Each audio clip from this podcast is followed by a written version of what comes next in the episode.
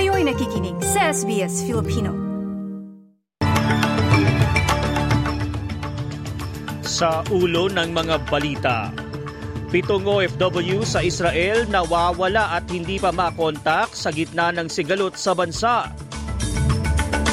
Mga Australyano namang naninirahan sa Israel hinihikayat na makipag-ugnayan sa pamilya o embahada. At kampanya para sa voice referendum puspusa na ilang araw bago ang botohan.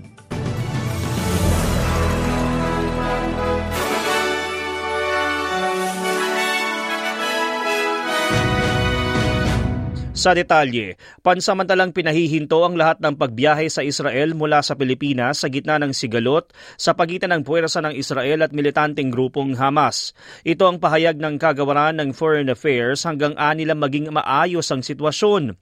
Pitong Pinoy ang nawawala at hindi pa makontak ng embahada habang 22 naman ang na-rescue ng puwersa ng Israeli at nasa maayos na kalagayan na. Patuloy naman ang pakikipag-ugnayan ng Embahada ng Pilipinas sa mga OFW sa mga apektadong lugar. Samantala, wala pang impormasyon si Foreign Minister Penny Wong kung may mga Australianong naapektuhan sa nagaganap na tensyon sa Israel. Hinihikayat ng ministro mga Australian citizen na naninirahan sa nasabing bansa na makipag-ugnayan sa mga pamilya at ahensya upang makumpirma ang kanilang kaligtasan.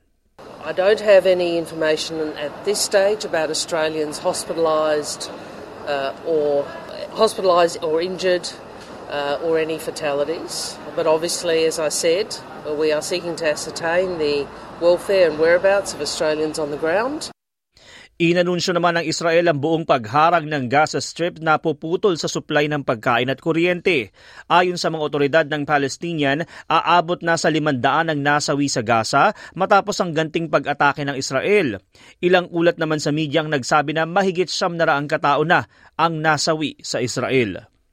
Nag-alay ng panalangin ng mga taga-Perth na sumusuporta sa Israel matapos sa mga naging pag-atake.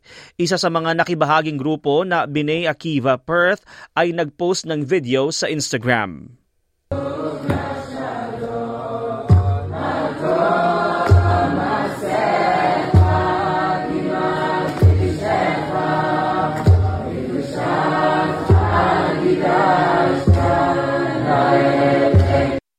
Sa kabilang banda, daan-daan namang sumusuporta sa Palestinian ang nagrally sa kalsada ng Sydney upang iprotesta at manawagan sa Australia na parusahan ng Israel sa naging pagtrato nito sa mga Palestinian base sa kasaysayan. What we are here is just to speak loudly. We are in full support for the Palestinians for their legitimate right to resist the occupation. And I personally condemn, and a lot of our community condemn, the statement made by our Prime Minister, Anthony Albanese, to condemn this, the Palestinian attack against Israel, whereas he should have condemned the Israeli daily attack on the Palestinians in the occupied territories.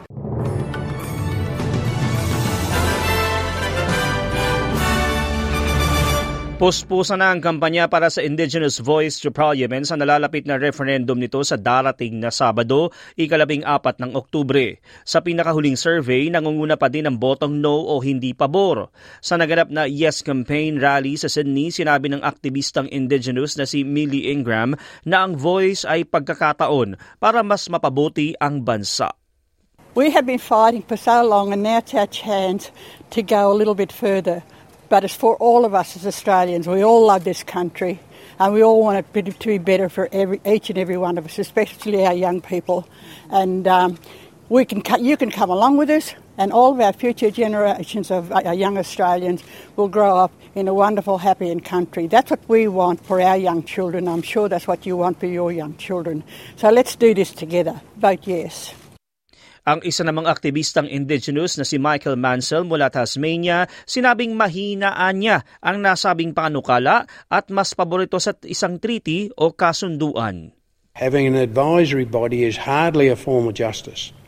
Having a treaty that returns land, that gives a guaranteed uh, source of revenue, establishes a national uh, indigenous body to distribute the resources and to give discrete Aboriginal communities control over health, housing, education, policing, land use and planning and a range of other things is justice.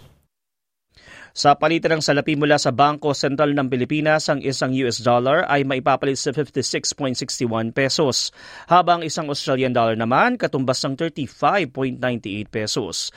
Ayon naman sa Reserve Bank of Australia, ang isang Australian dollar katumbas naman ng 63 US cents. At sa lagi ng panahon, bahagyang maulap ang papawirin sa Perth na may temperaturang 22 degrees. Gayon din sa Melbourne at 17, maging sa Canberra at 22, sa Hobart naman maulap at 17. Maaraw sa Adelaide at 25, pati na sa Brisbane at 27. Habang may mga pag-ulan sa Sydney at 22, gayon din sa Darwin at 34 degrees. At yan ang mga balita sa oras na ito. Ako ang inyong lingkod, TJ Korea, para sa SBS Filipino. Nice yung bang makinig na iba pang kwento na tulad ito? Makinig sa Apple Podcast, Google Podcast, Spotify o sa iba pang podcast apps.